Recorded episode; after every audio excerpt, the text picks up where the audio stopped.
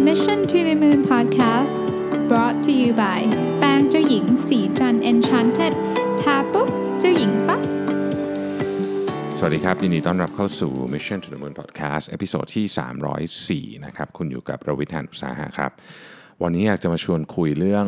productivity นะครับ แต่ว่าเป็น productivity ที่มาจากคนเขียนหนังสือเรื่อง productivity หลาย ๆ เล่มมารวมกันนะฮะ มันเป็นบทความที่เก่ามากแล้วของ Harvard Business Review นะครับชื่อว่า Nine Productivity Tips from People Who Write About Productivity นะครับเขาไปเอามาจาก 26 นักเขียนที่เกี่ยวข้องกับเรื่องนี้นะฮะเรื่อง productivity เรื่องการบริหารจัดการเวลาเรื่องอะไรพวกนี้นะครับแล้วก็เอามาเป็นธีมฮะก็คือเหมือนกับว่า คือถ้าเกิดเราอ่านหนังสือพวกนี้เยอะเนี่ยเราก็จะค้นพบว่าบางอย่างมันก็จะซ้ำๆกันเหมือนกันนะเเขาก็เลยเลือกมาเป็นธีมครับว่าเอ่อเก้าธีมนะฮะ เก้าธีมที่นักเขียนนักคิดเหล่านี้เขาเขาเห็นเหมือนกันคืออะไรนะครับ อันแรกเขาบอกว่า own your time คุณต้องเป็นเจ้าของเวลาของคุณ ฟังดูแล้วก็แบบ เอ๊ะเราไม่ได้เป็นเจ้าของเวลาของเราเลย มันขึ้นอยู่กับวิธีการใช้เนาะ ต้องบอกว่าคนที่ทำงานหรือมีชีวิตที่มีความสุขที่สุดเนี่ยนะฮะ เอ่อ คือคนที่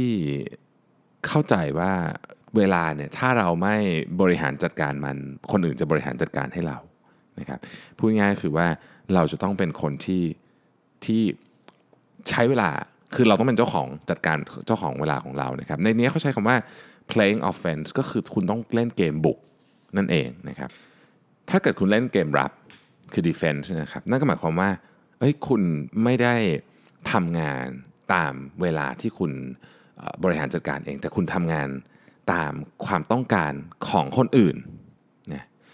ซึ่งหลายคนก็จะบอกว่า เอ๊ะ แต่ว่าเราเลือกไม่ได้นี่ เราเป็นลูกน้องเรามีเจ้านายสั่งต้องทำตามเขาอะไรอย่างนี้นะครับ คือต้องบอกว่าอย่างนี้ฮะจริง ๆ แล้วเนี่ยทุกคนสามารถเลือกได้ แต่ว่าถ้าเกิดคุณอยู่ในสถานการณ์ที่จำเป็นจะต้องคือเป็นลูกน้องอะ่ะนะเราต้องทำตามเจ้านายสั่งเนี่ยเราสามารถบริหารจัดการเจ้านายได้นะอืมนะครับอันหนึงที่ผมเคยพูดไปก็คือเรื่องของ time boxing นะครับ time boxing นี่หมายความว่าโอเค สมมตินายคุณอยากได้ของอันนี้ตอนนี้ใช่ไหมก็บอกว่าได้อยากได้ของนี้ตอนนี้ได้ แต่ว่าของที่คุณกำลังทำอยู่เนี่ยมันจะต้องถูกเลื่อนออกไป สมมุติว่าเจ้านายคุณสั่งงานคุณเมื่อวานนี้ 5 อย่างนะครับ วันนี้มาเพิ่มอย่างที่6นะอย่างอย่างที่ 6 อย่างที่ 7เนี่ยเราอยากจะได้ทั้ง 7 อย่างภายในวันนี้เนี่ยอันนี้เป็นไปไม่ได้เนาะมันจะต้องถูกเขาเรียกว่าถูกเลื่อนบางอย่างของวันนี้ออกไป เมื่อวานนี้ตกลงกันไว้ว่า 5 อย่างนะครับวันนี้คุณก็อาจจะทำได้ 5 อย่างเพียงแต่สลับเอาอย่างที่ด่วนของเจ้านายมาทำก่อน แต่ว่ามันก็จะต้องมีบางอย่างที่ถูกเลื่อนออกไป นี่คือการใช้ time boxing ในการบริหารจัดการเจ้านายนะครับ คนส่วนใหญ่รู้สึกว่าโหยากมากเลยผมผมบอกอย่างนี้เลยนะครับว่ามันทำได้จริงๆครับ แต่ว่าอาจจะต้องใช้เวลาในการปรับจูนกับกับเจ้านายคุณนิดหนึ่งถ้าเกิดคุณสามารถบริหารจัดการเวลาของตัวเองได้นะครับ มีอิสระ พอควรอิสระก็จะเกิดขึ้นมาจากการที่ว่า คุณเจรจาต่อรองได้ และคุณสามารถส่งมอบงานที่เจรจาต่อรองนั้นได้ อย่างที่สัญญาไว้จริงๆนะครับถ้าเป็นอย่างนั้นก็หมายความว่าเฮ้ยคุณเนี่ยรับผิดชอบเวลาของตัวเองได้ คุณก็จะเริ่มได้รับอิสระมากขึ้นนะครับผู้เขียนจำนวนมากนะฮะที่เขียนในหัวข้อนี้เนี่ยก็จะบอกเลยว่าชีวิตของเราเนี่ยนะครับ จะมีความสุขและมีประสิทธิภาพเนี่ยมันขึ้นอยู่กับ offense to defense ratio ก็คือเวลาที่คุณเล่นเกมบุกกับเวลาที่คุณเล่นเกมรับเนี่ยเอามาหารกันมันเป็นอัตราส่วนอันหนึ่งยิ่งสูงเท่าไหร่นะครับชีวิตคุณจะดีขึ้นมากเท่านั้น นั่นหมายความว่าไม่ใช่ทุกคนจะบุกได้ตลอดเวลาเนาะมันก็จะมีเวลาที่แบบคุณจะต้องเล่นเป็นแบบ defense บ้าง บางครั้งคุณก็ต้องแบบ เอออยู่ดีคนก็โยนงานมาให้หรือสถานการณ์มันบังคับให้คุณต้องทำงานตอนนี้ที่คุณไม่สามารถที่จะเเลื่อนไปตอนไหนได้ มันเป็นงานที่ทั้งด่วนแล้วก็สำคัญด้วยเนี่ยนะครับ ก็มีได้แต่อย่าให้มันเป็นส่วนใหญ่ หรืออย่าให้มันเยอะจนเกินไปนะครับทอม r ร t ธเนี่ยคนที่เขียนหนังสือเรื่อง Are You Fully Charged หนังสือเล่มนี้ดีมากนะครับ ผมชอบมากเลยเนี่ยนะฮะบอกว่าคุณวิธีหนึ่งในการบริหารจัดการเวลาให้คุณเป็นเจ้าของเวลาของตัวเองเนี่ยคือคุณต้อง ล็อกเวลาที่ไม่ทำพวกอีเมลนะครับไม่เปิดมือถือนะครับ หรือว่าเลือกเฉพาะบางคนที่คุณจะรับโทรศัพท์โอเคบางคนบอกว่าเอ้ยปิดมือถือไม่ได้หรอกเพราะว่าจะมีคนสำคัญโทรมาได้ครับ ก็เลือกคนนั้นตั้งไว้มันตั้งได้ใช่ไหมว่าแบบถ้าคนนี้โทรมาดังแต่คนอื่นคนอื่นโทรมาไม่ดังอะไรเงี้ยนะครับ สิ่งที่ทอมรัสบอกเลยก็คือว่าพยายามพยายามที่ไม่เปิดอีเมล ในตอนเช้าอย่างน้อยที่สุดขอเถอะจนกระทั่งคุณทำงานสักอย่างหนึ่งสำคัญเสร็จแล้วค่อยถึงเริ่มเปิดอีเมล แต่ว่าถ้าเกิดคุณทำได้นะครับ ผมแนะนำเพิ่มเติมเลย ไปเปิดบ่ายนู่นเลยดีที่สุดนะฮะอันที่สองครับเขาบอกว่า recognize business as lack of focus อย่างในเคสเนี้ยคริสตินคาร์เตอร์นะครับซึ่งก็เป็นผู้เชี่ยวชาญด้านบริหารจัดการ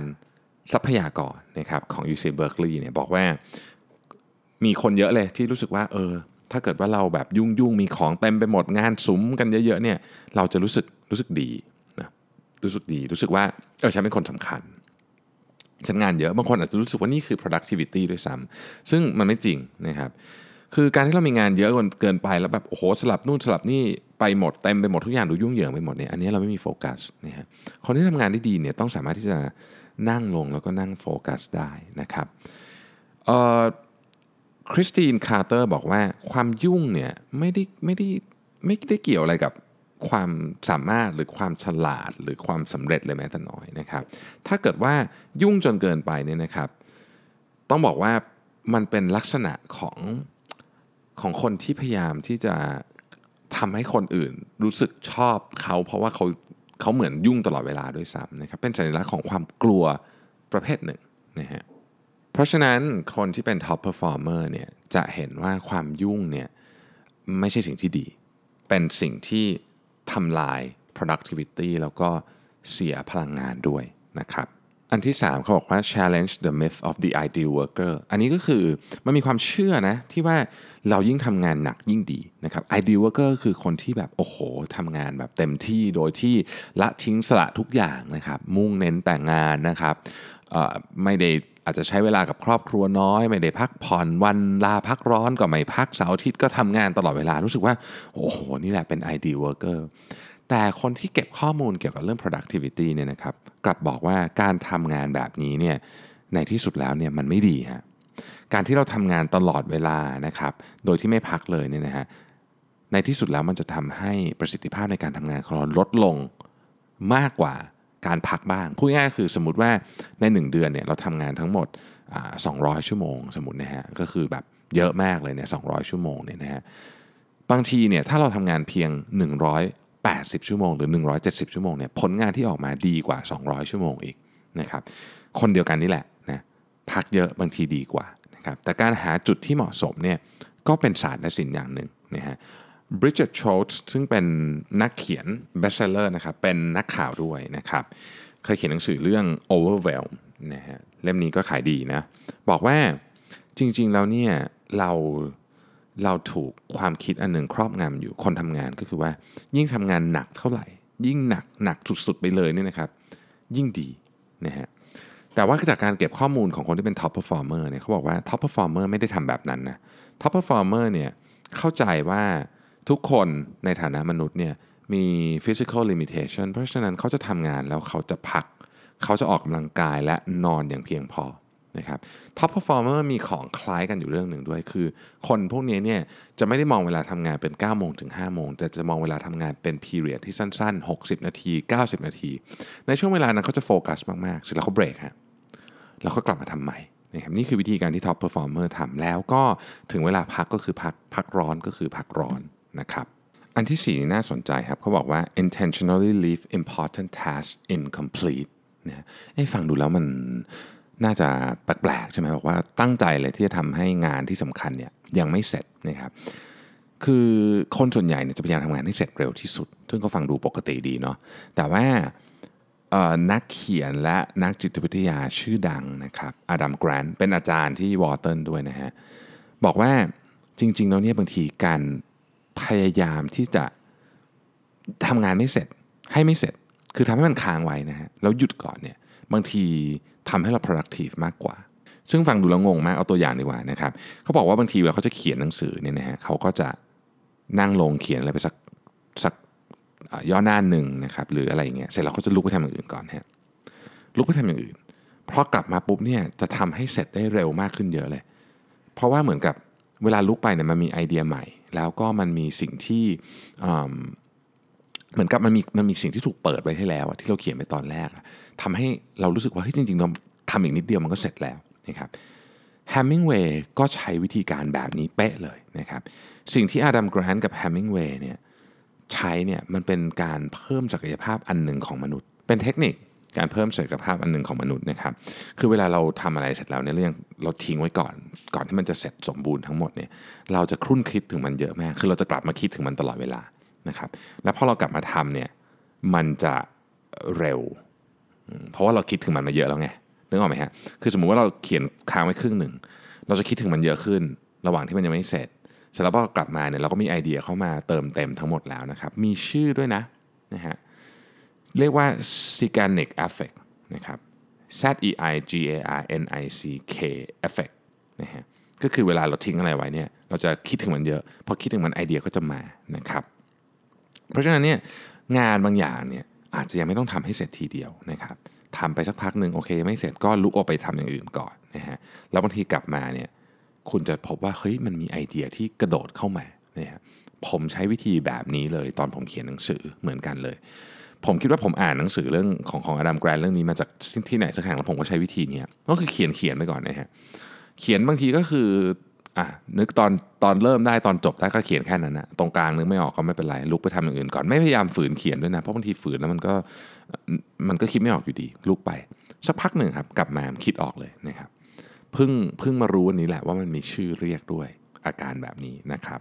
ข้อ 5 นะครับ make a habit of stepping back นะคือการทำงานตลอดเวลาเนี่ยมันมันอาจจะคือนอกจากมันจะไม่ productive แล้วเนี่ยนะครับ มันบางทีมันทำให้เราไม่มีเวลาที่จะ reflect หรือตกผลึกความคิดของเราเนี่ยการทำงานอย่างไม่หยุดหย่อนเนี่ยเป็นสิ่งที่ดีนะความพยายาม แต่ว่าเวลาเราเราอยากจะทำ project หรือทำอะไรให้ดีมี productivity สูงๆเนี่ยการความอึดอย่างเดียวไม่พอเนี่ยมันจะต้องมีทั้ง insight ด้วยแล้วมันจะมีวิธีคิดใหม่ๆ เพื่อจะมาแก้ปัญหาด้วยนะครับ มันมีงาน research จำนวนมากเลยว่า เวลาเราคิดอะไรที่มันเป็นของที่ครีเอทีฟมากๆออกเนี่ยมันมักจะเกิดขึ้นในตอนที่เราไม่ได้ทำงานแบบงานที่เราทำทุกวันอยู่นะฮะคนจำนวนมาก ผมเชื่อว่าหลายท่านที่ฟังพอดแคสต์อยู่ตอนนี้ก็มีประสบการณ์เช่นกัน ว่าบางทีเนี่ยเราชอบคิดอะไรที่แบบโอ้โหเป็นแบบโคตรเจ๋งเลยนะออกตอนวิ่งอยู่นะครับ ตอนอาบน้ำอยู่ นะครับวิ่งกับอาบน้ำนี่เป็นสองที่ที่เจอเยอะที่สุด อาจจะเป็นเพราะเราได้ใช้เวลาอยู่กับตัวเองนะฮะหรือบางคนก็ขับรถก็มีนะครับซึ่งเวลาเหล่านี้เนี่ยเนื่องจากว่าเราไม่ได้ลงมือคิดอะไรอยู่ เพราะว่ามันคิดไม่ได้ใช่ไหมมันต้องขับรถก็ต้องขับรถวิ่งก็คือวิ่งเนี่ยนะฮะมันทำให้สมองได้ทำงานได้ reflect นะครับแล้วก็ top performer เองเนี่ย รู้ว่าจังหวะเวลาที่ต้องถอยกลับมาเพื่อ reflect ตัวเองเนี่ยมันมันไม่ได้เป็นการเสียเวลาอะไรนะมันเป็นการลงทุนเพื่อ performance ในอนาคตจะด้วยซ้ำข้อที่ 6 ครับ help others strategically นะครับอดัมแกรนเหมือนกันคนเดิมเนี่ยนะฮะบอกว่าคนที่ประสบความสำเร็จมากๆเนี่ย ส่วนใหญ่เราจะเป็น giver นะครับคือคนผู้ให้นะฮะในในหนังสือเรื่อง give and take ของเขาเนี่ยนะเขาเขียนไว้บอกว่า คนที่ประสบความสำเร็จเนี่ยมักจะสนุกสนานและมี moment ที่ดีกับเวลาได้ช่วยเหลือคนอื่นนะครับแล้วก็ไม่ได้หวังผลตอบแทนอะไรด้วยนะครับคือการให้คนอื่นเยอะๆเนี่ยเป็นส่วนหนึ่งที่ทำให้เราประสบความสำเร็จก็จริง นะฮะแต่ข้อมูลที่อดัมแกรนต์เก็บมาซึ่งน่าสนใจมากคือคนที่ประสบความสำเร็จน้อยที่สุดก็เป็นพวก giver เหมือนกันพูดง่ายคือประสบประสบความสำเร็จมากที่สุดก็เป็น giver เป็นคนให้ ประสบความสำเร็จน้อยที่สุดก็เป็น giver เหมือนกันนะครับเอ๊ะแล้ว giver สองอันนี้แตกต่างกันยังไงนะครับ giver ที่ประสบความสำเร็จน้อยที่สุดเนี่ยคือ giver ที่ให้ทุกคนทุกเรื่องโดยไม่ได้ดูบริบทของมันเลย ก็คือใครมาก็ช่วยหมดอะไรเงี้ยนะฮะอันเนี้ย จะทำให้ชีวิตมีปัญหาได้นะครับtop performer ที่เป็น giver เหมือนกันเนี่ยนะฮะไม่ได้ไม่ได้ช่วยทุกคนนะครับแต่ว่าเขาจะเลือกช่วย 1-2 หมวดที่เขาถนัดมากๆนะฮะหนึ่งถึงสองหมวดนี้เนี่ยนอกจากเขาจะถนัดแล้วเนี่ยเขายังเขายังทำมันได้ดีมากๆด้วย เช่นสมมติว่าเขาเลือกที่จะช่วยในการสอนหนังสือคนนะฮะถ้าเป็นอย่างอื่นเขาก็ไม่ได้ทำแต่ว่า เรื่องสอนหนังสือเนี่ยเขาช่วยเต็มที่ พอเขาเลือกที่จะช่วยในหมวดที่เขาถนัดมากๆเนี่ยเขาก็ทำการช่วยเหลือนี้ได้ดีนะครับ impact มันก็สูงนะก็เลยทำให้เขาเป็น top performer ได้นะน่าสนใจมากนะครับในประเด็นนี้นะมันจะมี Mister Yes ที่แบบอะไรก็ได้ฉันได้หมดมาถึงฉันช่วยทุกเรื่องอย่างเงี้ยไม่ค่อยดี คุณต้องโฟกัส แล้วคุณต้องเข้าใจว่า คุณไม่สามารถช่วยทุกคนได้ทุกเรื่อง แต่คุณควรจะช่วยเหลือคนอื่นนะครับแต่ไม่ใช่ทุกเรื่องนะ มันก็จะต้องมีเหมือนกันคำถามก็คือว่า เราควรจะช่วยเหลือคนอื่นในเรื่องอะไรเนี่ยครับเราควรจะช่วยเหลือคนอื่นในเรื่องที่เราทำแล้วเก่งมาก คือเราช่วยแล้วเนี่ยมันมี Impact ที่สูงที่สุด ในขณะเดียวกันการช่วยเหลือของเรานั้นเนี่ยเราก็รู้สึกดีด้วย แบบนี้เรียกว่าวินวินเลยนะครับ ข้อที่ 7 แล้วน่าจะเป็นข้อที่สำคัญที่สุดเลยนะในความเห็นผมเนี่ยคือ have a plan for saying no นะฮะคืออย่างที่บอกฮะคนที่คนที่ตอบตกลงกับทุกเรื่องเนี่ย ทำงานสำคัญไม่สำเร็จหรอกนะครับรอลลี่วดเดนนะฮะซึ่งเป็นนักเขียนเนี่ยนะครับแล้วเป็นที่ปรึกษาด้วยเนี่ยบอกว่า priority delusion เนี่ยมักจะเกิดขึ้นกับคนที่ไม่สามารถที่จะตอบปฏิเสธคนได้นะครับเขาบอกว่าการที่เราจะสามารถปฏิเสธคนได้เนี่ยเราต้องมีกลยุทธ์ในการปฏิเสธคนนะครับล่วงหน้าด้วย หมายความว่าคุณต้องเตรียมการไว้เลยว่า คุณจะต้องถูก ไปหรือให้ใช้งานในสิ่งที่คุณไม่ถนัด หรือไม่ productive กับคุณ คุณต้องมีวิธีการปฏิเสธที่ไม่เสียน้ำใจกันนะครับ ในนี้เขาบอกว่าเฮ้ยบางทีต้องเขียนอีเมล template ไว้เลยนะว่าแบบเออถ้าเป็นเรื่องนี้เนี่ยจะปฏิเสธยังไงนะครับ หรือว่าบางเรื่องเนี่ยก็ต้องคิดไว้เลยว่าเราจะตอบยังไง ถ้าเกิดเราถูกเชิญไปหรือไปร่วมสิ่งที่เรารู้สึกว่ามันไม่ไม่ใช่สิ่งที่เราถนัด หรือไม่ใช่สิ่งที่เรา productive หรือไม่ได้อยู่ในเส้นทางที่เราอยากจะไปเพื่อที่จะประสบความสำเร็จนะครับ หลายท่านอาจจะเคยเจอนะคนเชิญไปทำนู่นทำนี่อะไรอย่างเงี้ยนะครับ ซึ่งมันก็เป็นโปรเจกต์ที่ดีหมดอะแต่ว่าในความเป็นจริงก็คือเราไม่สามารถรับทุกงานได้ อันนี้เช่นเดียวกันนะครับต่อเนื่องไปอีกนิดนึงโอกาสต่างๆในชีวิตก็เป็นแบบนี้นะคือถ้าเกิดเรามีโอกาสอะไรเข้ามาแล้วเราตอบตกลงหมดเนี่ยนะครับ โดยไม่พิจารณาให้ดีว่าเรื่องนี้หนึ่งมันตรงกับเป้าหมายชีวิตเราหรือเปล่า2 pay off มันดีพอไหมต้องใช้คำนี้เนี่ยหรือ คือทำหมดกะว่าโอ้โหมีโปรเจกต์สิอันฉันก็ทำได้เนี่ยในที่สุดมันจะไม่ได้สักอันเลยนะฮะบางทีการจะคุยกับคนที่คุณปฏิเสธด้วยได้ยากเนี่ยมันก็ต้องมีกลยุทธ์อีกแบบหนึ่งนะครับนักเขียนอีกท่านหนึ่งชื่อเกรกแมคโคเวนนะฮะบอกว่าการที่เราจะต้องคุยกับหัวหน้านะฮะแล้วปฏิเสธไม่ทำเนี่ย มันอาจจะยากแต่ว่าวิธีการก็คือ เราจะต้องทำให้หัวหน้าเห็นว่าเรามีข้อจำกัดยังไงบ้างนะฮะ time boxing ที่ผมกล่าวถึงในตอนแรกก็เป็นวิธีหนึ่ง หรือถ้าจะเอาง่ายกว่านั้นก็คือลิสต์ให้ดูเลยว่า ตอนนี้งานของคุณมีอะไรบ้างนะครับ แล้วก็มันมันมันเยอะพอแล้วหรือเปล่ายังไงลองให้หัวหน้าคุณเขาเขาออกความคิดเห็นดูก็ได้ มันอาจจะได้เป็นไอเดียของเขาด้วยไงว่าเอ๊ะเราจะจัด priority ของงานยังไงดีนะครับบางทีถ้าเขาเห็นงานของเราแล้วเขาก็จะแบบ ออกงั้นก็ทำไปก่อนเถอะเพราะว่ามันเยอะจริงๆนะฮะทำยังไงก็ก็ไม่เสร็จ เพราะฉะนั้นการที่หัวหน้ามาเพิ่มงานให้เราอีกเนี่ยมันก็ยิ่งทำให้ productivity แย่ นี่ก็เป็นรูปแบบหนึ่งของการปฏิเสธนะโดยไม่ต้องพูดคำว่าไม่เลยด้วยซ้ำข้อที่ 8 make important behaviors measurable นะครับ คือเวลาเราอยากที่จะไปถึงเป้าหมายอะไรให้สำเร็จเนี่ยนะฮะ เราต้อง track เรื่องนี้เราพูดเยอะนะ คืออะไรที่ถูกวัดมันจะถูกบริหารจัดการได้นะครับ กรเชนรูเบนนะฮะซึ่งเป็นนักเขียนเหมือนกันเนี่ยนะครับ ซึ่งเชี่ยวชาญด้านของนิสัยอะเรื่องของนิสัยนะครับ บอกว่าสิ่งที่เขาเห็นในคนที่เขาไปติดตามศึกษาพฤติกรรมต่างๆเนี่ยนะฮะคือคุณอยากได้อะไร คุณต้องเก็บบันทึกเรื่องนั้น คุณอยากจะกินอาหารดีขึ้น คุณต้องมีฟู้ดเจอร์นลนะครับ ถ้าเกิดคุณอยากจะออกกำลังกายมากขึ้น ให้ซื้อนาฬิกาออกกำลังกายนะครับ ถ้าเกิดคุณต้องการที่จะเก็บเงินได้มากขึ้น ให้จดทุกอย่างที่คุณใช้ทั้งรายรับและรายจ่ายออกไป ซึ่งเรื่องนี้ผมเห็นด้วยสุดๆเลยนะฮะถ้าเกิดใครที่ฟังพอดแคสต์ผมบ่อยๆหรือเคยฟังผมบรรยายเนี่ยจะรู้ว่านอกจาก time boxing แล้วเนี่ยอีกสิ่งหนึ่งที่ผมใช้เยอะมากเลยคือ habit tracking tools นะครับซึ่งมันก็จะมีของเยอะแยะเต็มไปหมดเลยอยู่ในนี้ เช่น นอนกี่โมง นั่งสมาธิหรือยังนะครับ วันนี้อารมณ์เสียหรือเปล่า เคี้ยวอาหารครบ 30 ครั้งไหมนะครับ ฟาสติ้งหรือยังนะครับอะไรอย่างนี้เป็นต้นนะครับนอนก่อนสี่ทุ่มหรือเปล่าอะไรเงี้ยซึ่งของพวกนี้เนี่ยนะฮะเเล่นกับลูกไหมนี่ก็เป็นอีกอันหนึ่งของพวกนี้เนี่ยถ้าไม่ track บางทีมันหลุดไปเลยนะครับดังนั้นเรื่องของการ track ต้องวัดต้องคือจะ track ปุ๊บมันต้องวัดได้ คุณต้องคิดวิธีวัดมันออกมา ไม่ว่ามันจะวัดยากแค่ไหนก็ตามนะครับมาชาลโกสมิธนะครับโค้ชนักเขียนชื่อดังเนี่ยนะครับ บอกว่า ทุกๆวันเนี่ยเขาจะดูเรื่อง 40 เรื่องในสเปรดชีตของเขานะครับ เป็น 40 เรื่องที่เกี่ยวข้องกับพฤติกรรมที่เขาอยากจะทำให้สำเร็จ ตั้งแต่เรื่องกินเรื่องออกกำลังกายอะไรเงี้ยนะฮะ หัวข้อก็มีเช่นจำนวนคำที่เขาเขียนละเอียดอย่างนี้เลยนะ เขียนกี่คำนะครับ ระยะทางที่เขาเดินได้ในวันนี้นะครับ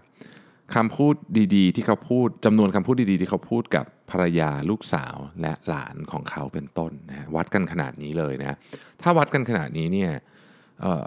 คุณก็จะมีโอกาสที่จะประสบความสำเร็จในเรื่องนั้นมากขึ้นนะครับ ผมคิดว่าเราอาจจะไม่ต้องมีถึง 40 หรอกนะ แต่ว่าอย่างน้อยเราก็ควรจะมีเรื่องที่เราตั้งเป้าจริงๆ ว่าเราต้องทำให้สำเร็จให้ได้นะครับ ข้อที่ 9 นะครับ ข้อสุดท้ายนะฮะ do things today that make more time tomorrow โอ้อันนี้ชอบมากเลยนะฮะ คืออันนี้เป็นเรื่องจริงมากคือว่าถ้าเกิดเราเราเราอยากจะบริหารเวลาได้ดีเนี่ยเราต้องทำต้องทำสิ่งที่ประหยัดเวลาของพรุ่งนี้ไว้ได้นะครับ เช่นการเตรียม time boxing ของทั้งสัปดาห์อย่างเงี้ยนะฮะ การรีวิว to do list เอาให้ปึ๊กๆเลยว่าพรุ่งนี้ต้องทำอะไรบ้างวางแผน เขาเรียกว่าทำ mental map ในหัวเลยพรุ่งนี้ฉันจะประชุมตอนนี้จะไงตอนนี้นะครับ เห็นเลยว่าพรุ่งนี้ชีวิตจะเป็นยังไงบ้างถึงถึงตั้งแต่เช้าจรดเย็นเป็นต้นนะฮะ บทความนี้ปิดท้ายได้น่าสนใจมาก เขาบอกว่า แต่ก่อนเนี่ยก่อนนานๆมากแล้วหลายสิบปีเนี่ยคือการที่จะมี productivity สูงเนี่ยต้องมี time management ที่ดี อันนี้สำคัญที่สุดนะครับแต่ว่าสักเข้าปี 2000เนี่ยพอเราเริ่มมีอีเมลเนี่ยนะครับ time management อย่างเดียวไม่พอละเราต้อง manage พลังงานด้วย ไม่ใช่แค่ manage เวลาอย่างเดียว หมายความว่าคุณไม่สามารถให้อีเมล หรืออะไรก็ตามที่มันด่วนๆๆเนี่ยเข้ามาแทรกได้ทั้งวัน เพราะคุณไม่มีพลังงานในการบริหารจัดการเรื่องพวกนี้ได้ทั้งหมด นอกจากคุณบริหารเวลาแล้วคุณต้องบริหารด้วยว่าพลังงานที่ดีที่สุดของคุณเช่นอยู่ในช่วงเช้าเนี่ยคุณจะทำงานอะไรนะครับเขาบอกว่าในอีกอนาคตเนี่ยนะฮะสองอย่างนี้จะไม่พอแล้วเช่นกัน จะบริหารแค่พลังงาน จะบริหารแค่เวลายังไม่พอแล้วเพราะทุกวันนี้เรามีข้อมูลจำนวนมาก มีงานจำนวนมากมาจากทุกที่ทุกเวลาเข้ามาในมือถือเข้ามาในทุกที่เนี่ยนะครับ เกินกว่าปริมาณที่เราจะรับได้อยู่แล้ว นะครับเพราะฉะนั้นไม่ว่าเราจะมีเวลาหรือมีพลังงานเยอะแค่ไหนก็ตามเนี่ยเราจะไม่สามารถ productive ได้เลย ถ้าเราไม่สามารถบริหารจัดการความสนใจหรือ attention ของเราได้ อีกทีนะฮะทุกวันนี้บริหารเวลาบริหารพลังงานไม่พอแล้วต้องบริหารจัดการ attention หรือความสนใจได้ด้วย หมายความว่าเราจะต้องไม่หลุดเข้าไปในเรื่องที่ทำให้เราเสียเวลามากจนเกินไป หมายความว่าเราจะต้องมีความสามารถในการปฏิเสธนะครับ มีความสามารถในการโฟกัสกับสิ่งที่เราคิดว่าสำคัญจริง ๆ เช่น เราอยากจะลดน้ำหนักเนี่ยการโฟกัสกับกับเรื่องนี้ที่เรียกว่า self directed goals เนี่ยก็ต้องทำให้ได้จริงๆหาวิธีการกับบรรดาของที่มันเข้ามายั่วยวนใจเราทั้งหลายเราจะเราจะสู้กับพวกนี้ได้ยังไงนะครับนี่คือ skill ที่สำคัญมาก ๆ ที่ที่เราจำเป็นจะต้องทำทั้งในเรื่องงานและเรื่องชีวิตส่วนตัว ผมขออนุญาตทวนอีกทีหนึ่งนะครับ อันที่ 1 คือ own your time นะครับ อันที่ 2 recognize busyness as a lack of focus 3 challenge the myth of the ideal worker นะครับ คนที่เป็นคนทำงาน productive ไม่ได้แปลว่าทำงานตลอดเวลานะฮะ ข้อที่ 4 intentionally leave important tasks incomplete อันเนี้ยเจ๋งผมชอบคือบางทีการทำงานไม่เสร็จอะสำคัญเนี่ยตั้งใจทิ้งมันไว้เนี่ยนะฮะกลับมาเราทำได้เร็วขึ้นและดีขึ้นด้วยนะครับ ข้อที่ 5 make a habit of stepping back นะบางทีลุยๆไปข้างหน้าอย่างเดียวไม่มีเวลาได้ reflect เลยว่าเกิดอะไรขึ้นเนี่ยก็ไม่ดีเหมือนกันนะครับข้อที่ 6 คือ help others strategically นะครับช่วยคนอื่นดีครับเป็นเรื่องที่ดีช่วยคนอื่นโดยไม่หวังผลตอบแทนก็เป็นเรื่องที่ดี แต่ว่าทำทุกเรื่องไม่ไหวนะฮะเราก็มีข้อจำกัดเหมือนกันเราควรจะเลือกช่วยในสิ่งที่เราทำแล้ว เรามีความสุขแล้วเราทำได้ดีมากๆด้วย เพราะว่าในเวลาที่เราลงทุนไปในการช่วยคนอื่นนะ impact มันเยอะที่สุด นะฮะข้อ 7 have a plan for saying no คนเราที่ตอบตกลงกับทุกเรื่องเนี่ยจะทำงานสำคัญไม่เสร็จสักเรื่องนึงนะข้อที่ 8 make important behavior measurable ต้องวัด ต้องมีกระบวนการในการวัดนะครับและข้อที่ 9 do things today that make more time tomorrow นะฮะทำสิ่งอะไรก็ได้ในวันนี้ที่ทำให้คุณมีเวลามากขึ้นในวันพรุ่งนี้ เป็นอีกอันที่ผมรู้สึกว่าจริงมาก ๆ เลยนะครับ นี่เป็นการรวมไอเดียหลัก ๆ นะฮะธีมหลัก ๆ ของเรื่อง productivity จากนักเขียนชื่อดังหลายคนนะครับเราก็อย่าลืมนะฮะว่าสุดท้ายในบริหารเวลาบริหารพลังงานยังไม่พอนะคุณต้องบริหารจัดการความสนใจหรือ attention ด้วยนะครับ ขอบคุณมากที่ติดตาม Mission to the Moon Podcast นะครับแล้วเราพบกันใหม่ในวันพรุ่งนี้ครับ สวัสดีครับสะสิ เพราะความสดใสมีได้ทุกวัน